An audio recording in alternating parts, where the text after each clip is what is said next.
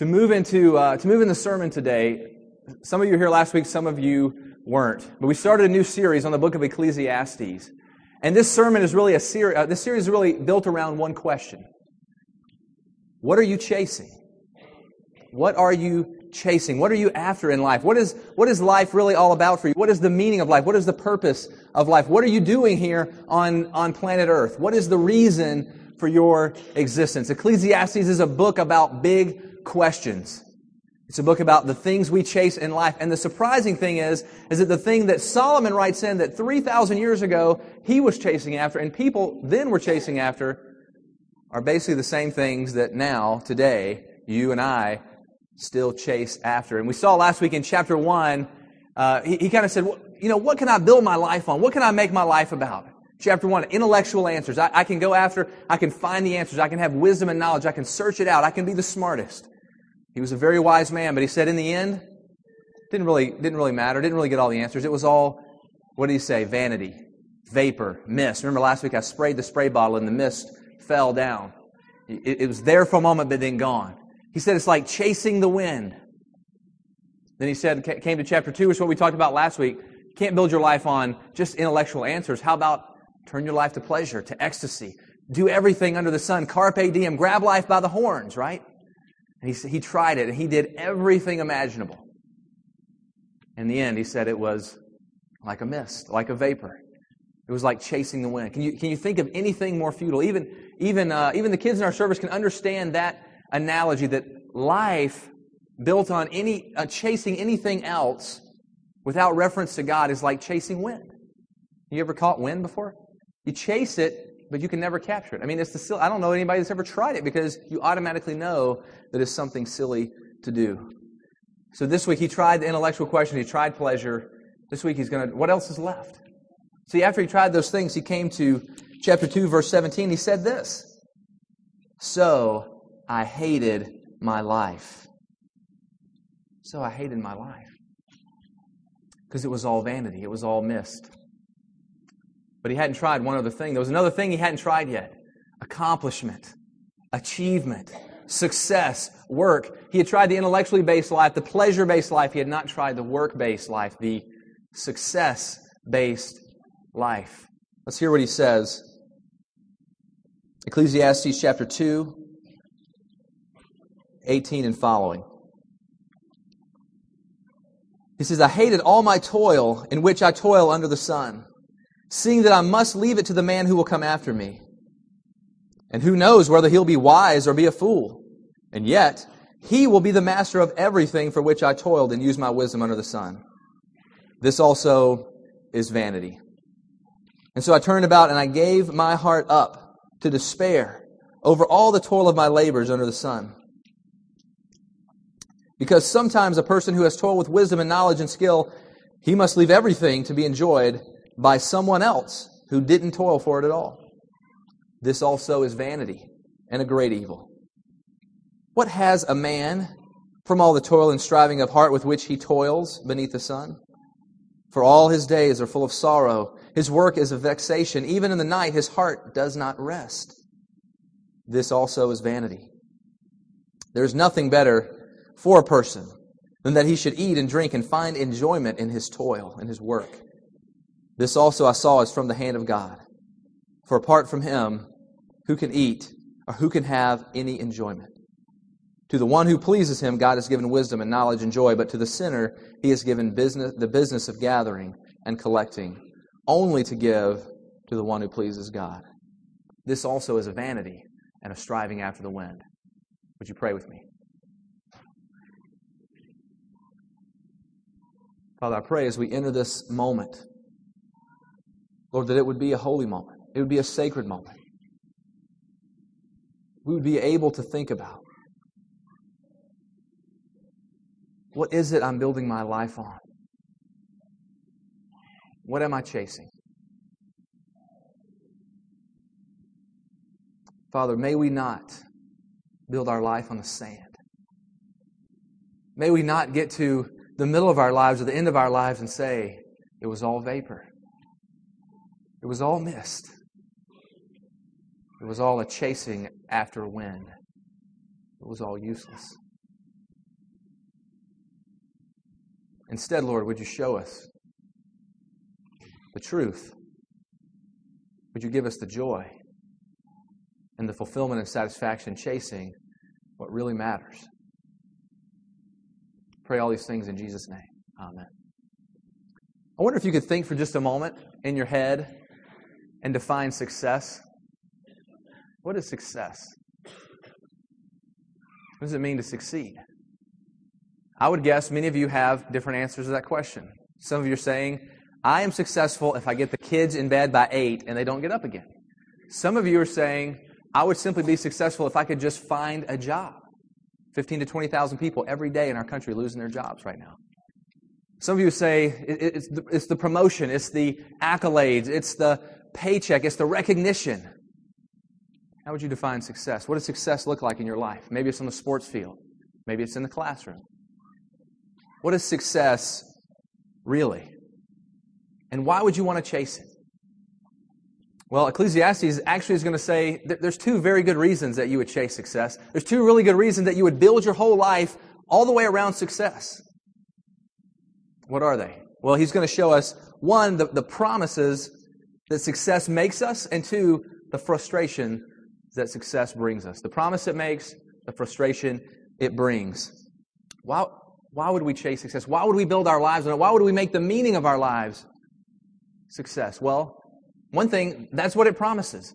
That's what success promises. Success promises to give meaning to your life. It promises to provide meaning to your life and it promises to offer recognition for your life. So there's really some good reasons to pursue it if you believe the promises it makes. Look at, look at chapter 2, verse 22. What does he say? He said, What has a man from all the toil and striving of heart? You hear what he's asking? What do you have from it? What do you get from all the toil? What do you get from all the work? What do you get from all the striving? What do you get from the accomplishment, the achievement, the success? He's talking about meaning. He's talking about what we build our lives around. If you read any book on success, read any book on work, what will it tell you? It will say, you know that you are successful when you look inside and you feel fulfilled, when you feel satisfied. That's what success is. Not necessarily, though, what he sees when he looks inside. See, what success is saying, it's looking at us and it's telling us every day if you get it right today, if you prove yourself today, then you're going to be somebody. Plant yourself right here. Build yourself around me, and I will give you meaning. I will give you significance. I'll make your life matter for something. I will be your identity. It is safe to build your identity around me. That's what success is saying. That's what work is saying. That's what achievement is saying. Not just, it's not, I'm not just here to earn a living. I'm here for a life. Not just for a living, here for a life. But it promises something else. It promises, it offers really recognition for our life, doesn't it? Isn't that, isn't that what really success is? I mean, look at chapter, this is a little later in Ecclesiastes, but chapter 4, verse 4. He says, I saw all that toil, that's work, all the work and all the skill from work come from what? A man's envy of his neighbor, he says. A man's envy of his neighbor. What does a man's envy of his neighbor have to do with success in any way? What does a man's envy of his neighbor have to do with success? I think this is probably where a lot of you are going to be brought into the conversation who thought success, achievement, it's really not, that's really not about me. It really doesn't have anything to do with me. Think about how you defined success before. See, a lot of people think, oh, you, you know, you run right to the money, right to the paycheck. That's really what success is. But I think success is actually, and I think we probably all know this, it's actually much deeper than that. It's actually much more than that for most of us. Much more than kind of the paycheck we get. What is success? Success is really recognition. Because many of you are saying, you know what, I, am a teacher, I'm an artist, I'm a musician, uh, I'm a stay at home mom. I'm a, I'm a pastor. Uh, pastors are the worst at this, by the way. Um, but you're saying, you know, I, I, didn't sell out for the money. I, I'm doing it for other things. Well, how do you achieve success in those fields? You don't get a big paycheck, but you receive recognition.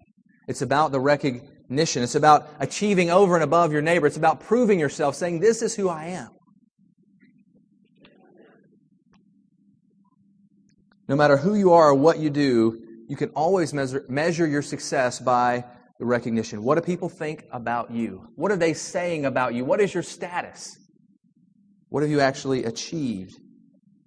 And see, if you're really successful, and this is kind of a longing that's just built in our hearts, if we're really successful, what we really long for is not just to be recognized now, but to be recognized long after we're gone.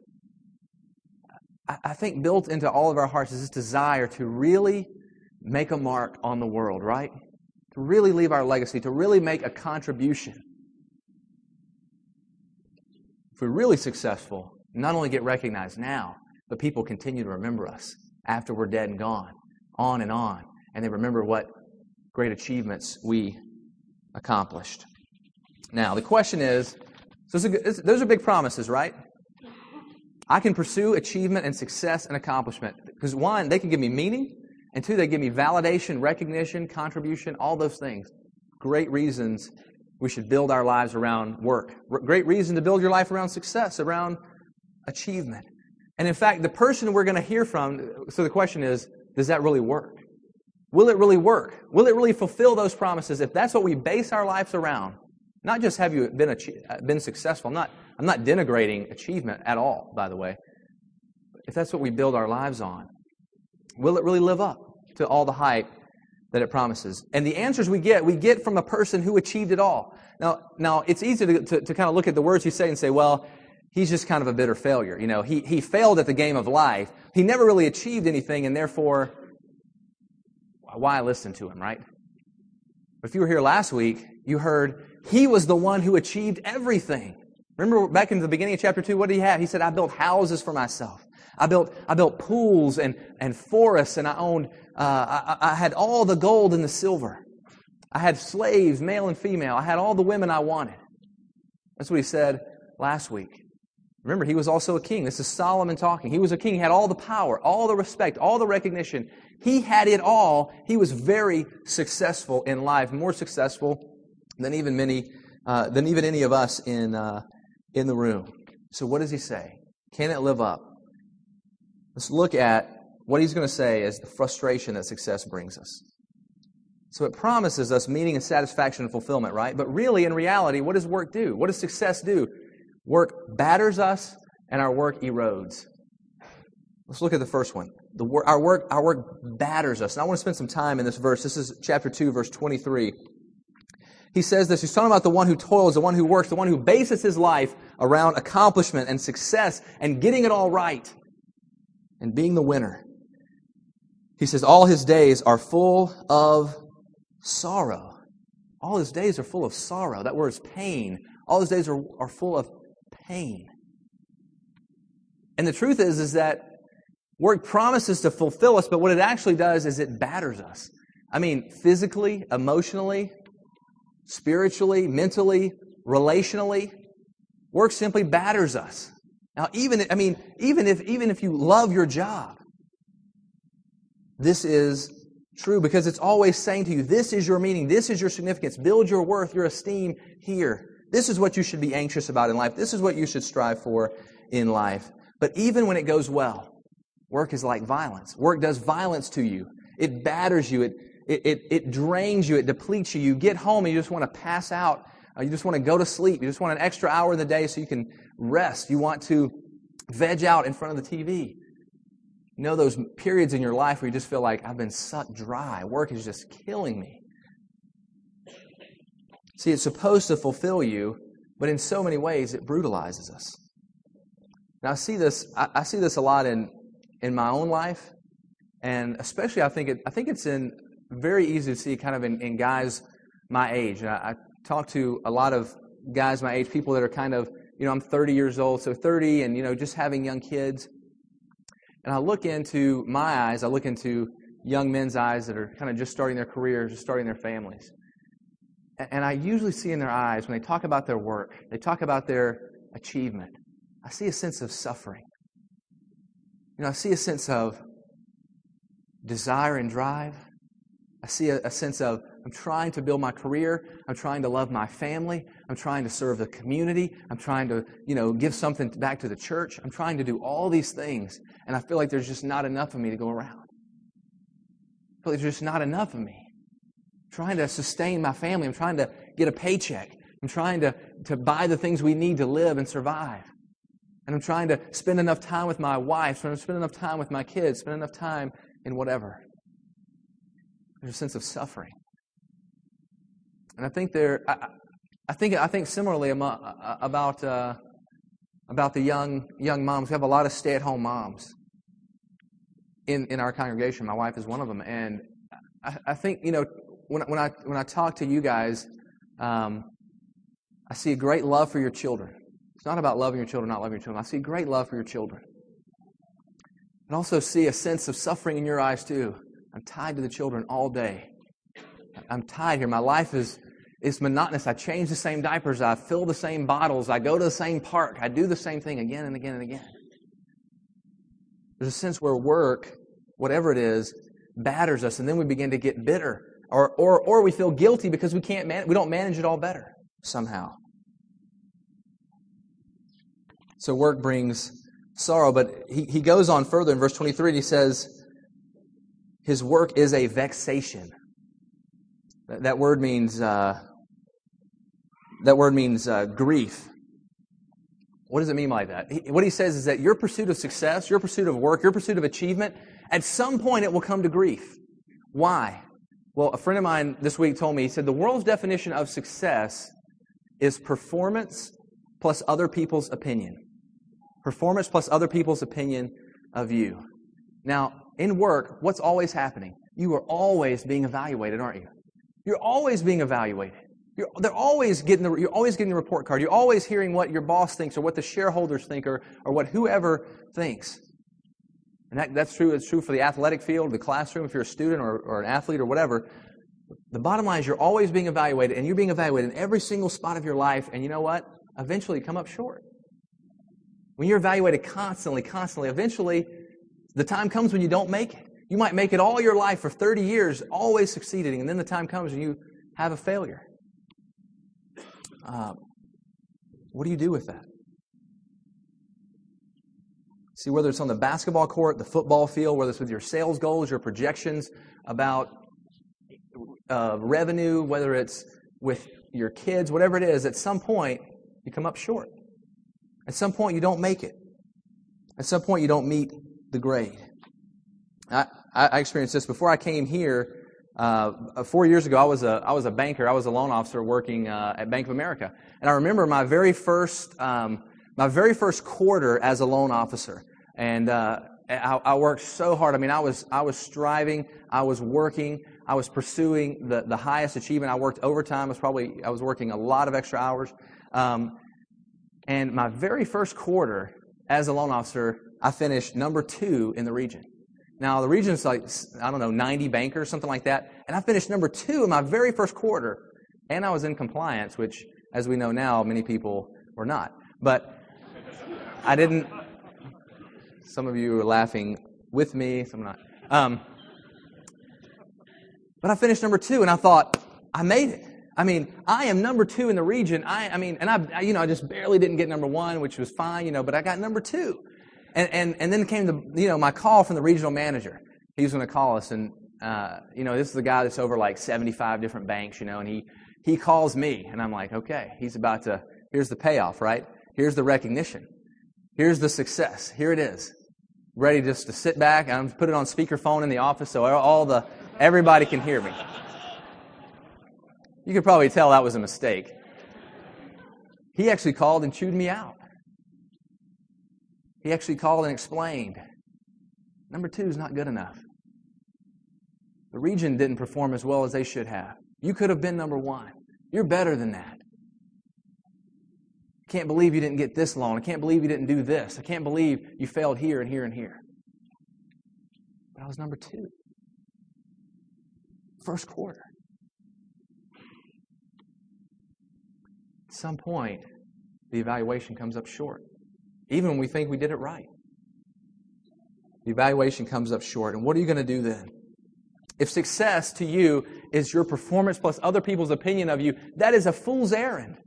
You'll never make it. You'll never live up as long as you're living under that kind of, it's really a form, in a sense, a form of tyranny, a form of slavery. And it's enormous, enormous pressure. And of course, all this is just what happens in the daytime, right? What does he say after that? He says, even in the heart, even in the night, his heart does not rest. Even at night, your heart doesn't rest. You know what that's like, don't you? Laying awake at night, how am I going to pay the bills? What am I going to do tomorrow? What is my boss going to be mad at me? Is the report going to show that I failed? Is the deal going to fall through? Strategizing, laying awake, strategizing. How am I going to get more market share? How am I going to, how am I going to work this deal? How am I going to fix it? Even at night, he says, your heart doesn't rest because it's built around achievement. And many of us, many of us feel like we would, you know, rather be at work than at home. Work just becomes a distraction. Work becomes a distraction from the hard things about that are really going on in life, or, or it's easier because, you know, at work we're, we're somebody we can manage and command and, you know, order people around and that kind of thing. We go home and we got, you know, young kids that need their nose wiped and, you know, a wife that wants to talk to you and have conversation and uh, things like that. I mean, and so we get to this point, we'd rather be distracted by work than even be at home. So, what do we do? What if the deal falls through? What, what happens? Are you devastated? One more part of this Ecclesiastes 4 7. He says this. This is 4 7 and 8. He says, we're talking about how work batters us. He says, Again, I saw vanity under the sun. One person who has no other, either son or brother, yet there is no end to all his toil. His eyes are never satisfied, so that he never asks, For whom am I toiling and depriving myself of pleasure? What does he see? What does he see a picture of? There's a person who has no other, he says. But he's toiling all the night long. The picture is, you know, you expect to see, especially in a Jewish setting here, you expect to see there's the man, there's his wife, there's his family gathered around him, there are his friends and his community. Where are they? They're all gone. Work has battered him relationally as well. It's battered the relationships out of his life. His wife has probably, wife and kids have probably left him because he has consumed himself with work. Or if they're there, maybe they despise him and it almost seems as if they're not there. See, he finally gets the recognition he wants, right? But it's from afar, it's from a distance. There's nobody close to him anymore. Everybody respects him, but nobody really knows him. That's the picture you get in Ecclesiastes of the work based life. And he says it's like mist, it's like vapor, it's like chasing after wind. You always think you have it, but then it's gone. If you remember the second promise, he says that, that, that work promise, uh, promises us recognition. Is that true? Maybe. It can be. But, but what does he say happens? He says that our work actually erodes. That our work actually erodes. Look, look at Look at what he says in 219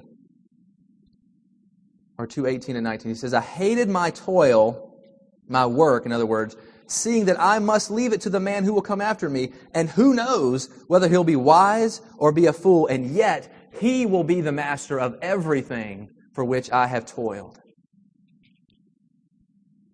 You see what he's saying? You, you, you accomplish something, you finally get what you want, right? You finally achieve, you finally get there, you finally make it in life what happens?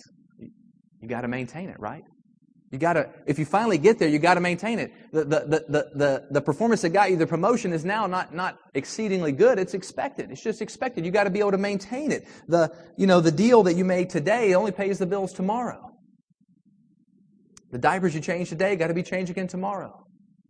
The bottles you wash today got to be washed again tomorrow. The laundry you do today, done tomorrow. See, our work just erodes. The deal falls through. The commitment we thought we had gets dropped. The weeds we pull today, they're back again. The work erodes like a sandcastle on the beach. And, and, what he's saying here is not only do you have to constantly maintain it and try to keep it up, try to, you know, keep the plate spinning all the time in anxiousness, but it simply won't last. What does he say? I, I looked at it, I realized at some point I got to face death. And somebody else is going to get it all. Everything that I spent my life built around, somebody else will get it. And he might be wise and he might be a fool. And you might say, you know what, that's I have a will. I've got to trust. I, you know, I've planned for these kinds of things. That's good. You should. How long is that going to last? Maybe a generation? Before your grandkids or great grandkids waste it all, or I mean, something wipes it out, whatever. How do, you won't be controlling. How do you know? The lucky, and he says, he also says this, you know, in 216, he says it, it, it doesn't even matter if a wise person does get it. It doesn't even matter if it's managed well. Why? Because you will not be remembered. He says your drive to make your mark won't last. See, the luckiest person in this room will probably be remembered for like 100 years, right? I mean, probably 100 years tops. I mean, think about it. Think about it this way. Who, who was the 30th president of the United States? Who was the 30th president of the United States? I, I guarantee you that 90% of people in the room don't know. I didn't know. I had to look it up. Probably a few of you do. I call you nerds. But the, the, uh, but don't take that to heart. I'm sorry. The, uh, see, we don't have a second service anymore, so I can't correct these things.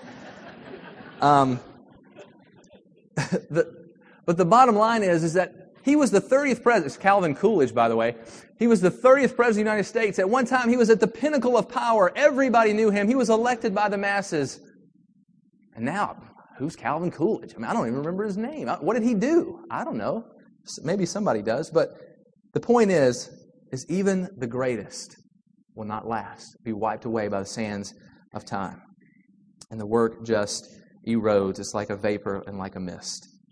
So, now that you're all sufficiently depressed about your work, what do you do with it? Well, the very first couple things here in closing. One, work is a gift from God.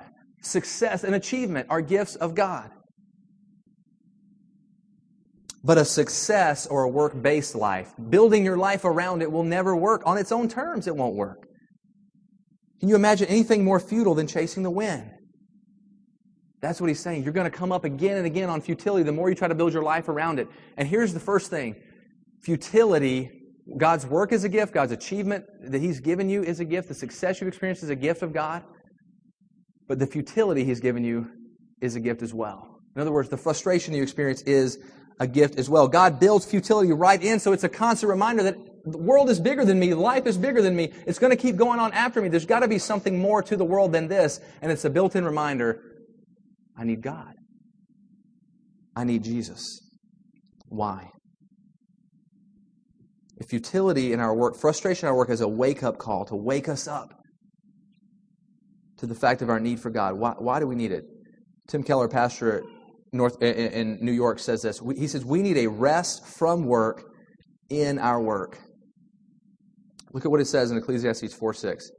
He says this Better is a handful of quietness than two hands full of toil and striving after the wind. You see what he's saying? Two hands full of work, two hands full of accomplishment, achievement will ruin you in the end. It'll kill you, it'll drain you, it'll batter you down. Better to have one hand on work and one hand on, he says, quietness. That is rest. That's a deep, abiding satisfaction and joy. But see, rest, it's an act of faith. You, you don't just, rest today. Rest is an act of faith. Why do I say that? Because whenever you rest, whenever you sleep, you're saying, you know what? I can, get, I can, I can drop it. I can let, let it alone for a while. I'm going to rest because God is in charge, not me. God is handling these things, not me. I, I talk to a lot of my friends who are pastors, and they say things like this you know, I, I just can't get away from work. I can't get away from the church. There's too many people to be ministered to, too many things to do, too many, too much misery to, you know, handle. I got to do this service and this, uh, this thing. Why? Why you can't get a, you can't get three days vacation? You can't take three days of study leave in the whole year? Why? Why not?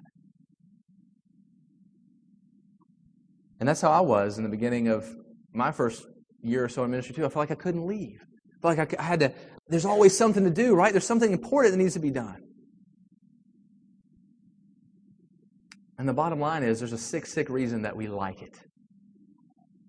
You know, it feels important. It feels significant. You feel like you're needed if you can't get away. He says that's what it's like to have two handfuls but you need to have one handful of work and one handful of rest. So let me ask you, why can't you leave early?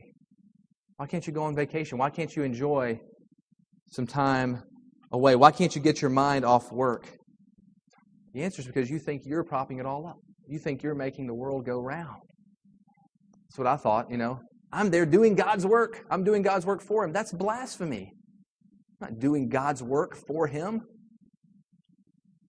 See, I had this picture that I was propping it all up.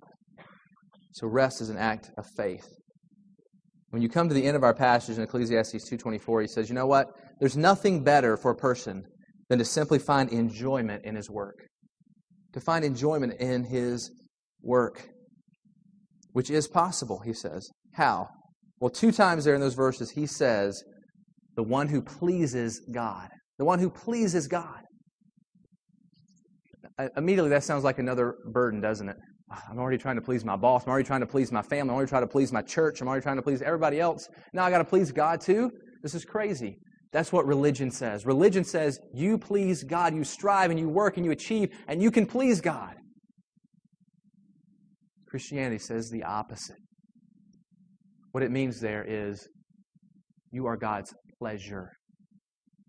God takes pleasure in you. He says you don't have to work and achieve to find your way into God's heart, to find your way into His rest. And what we need is an identity based not on my performance, not on your performance, but on His. Not on your work, but on His work. Not on your success, but on His success. That is a gospel identity. And if you knew this, you could rest.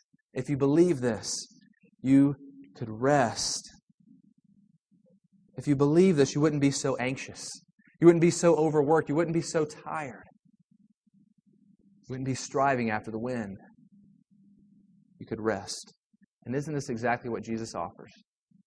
What does he say in Matthew 11, 28? Come to me, all you who are weary and heavy laden, and I will give you rest. I will give you rest.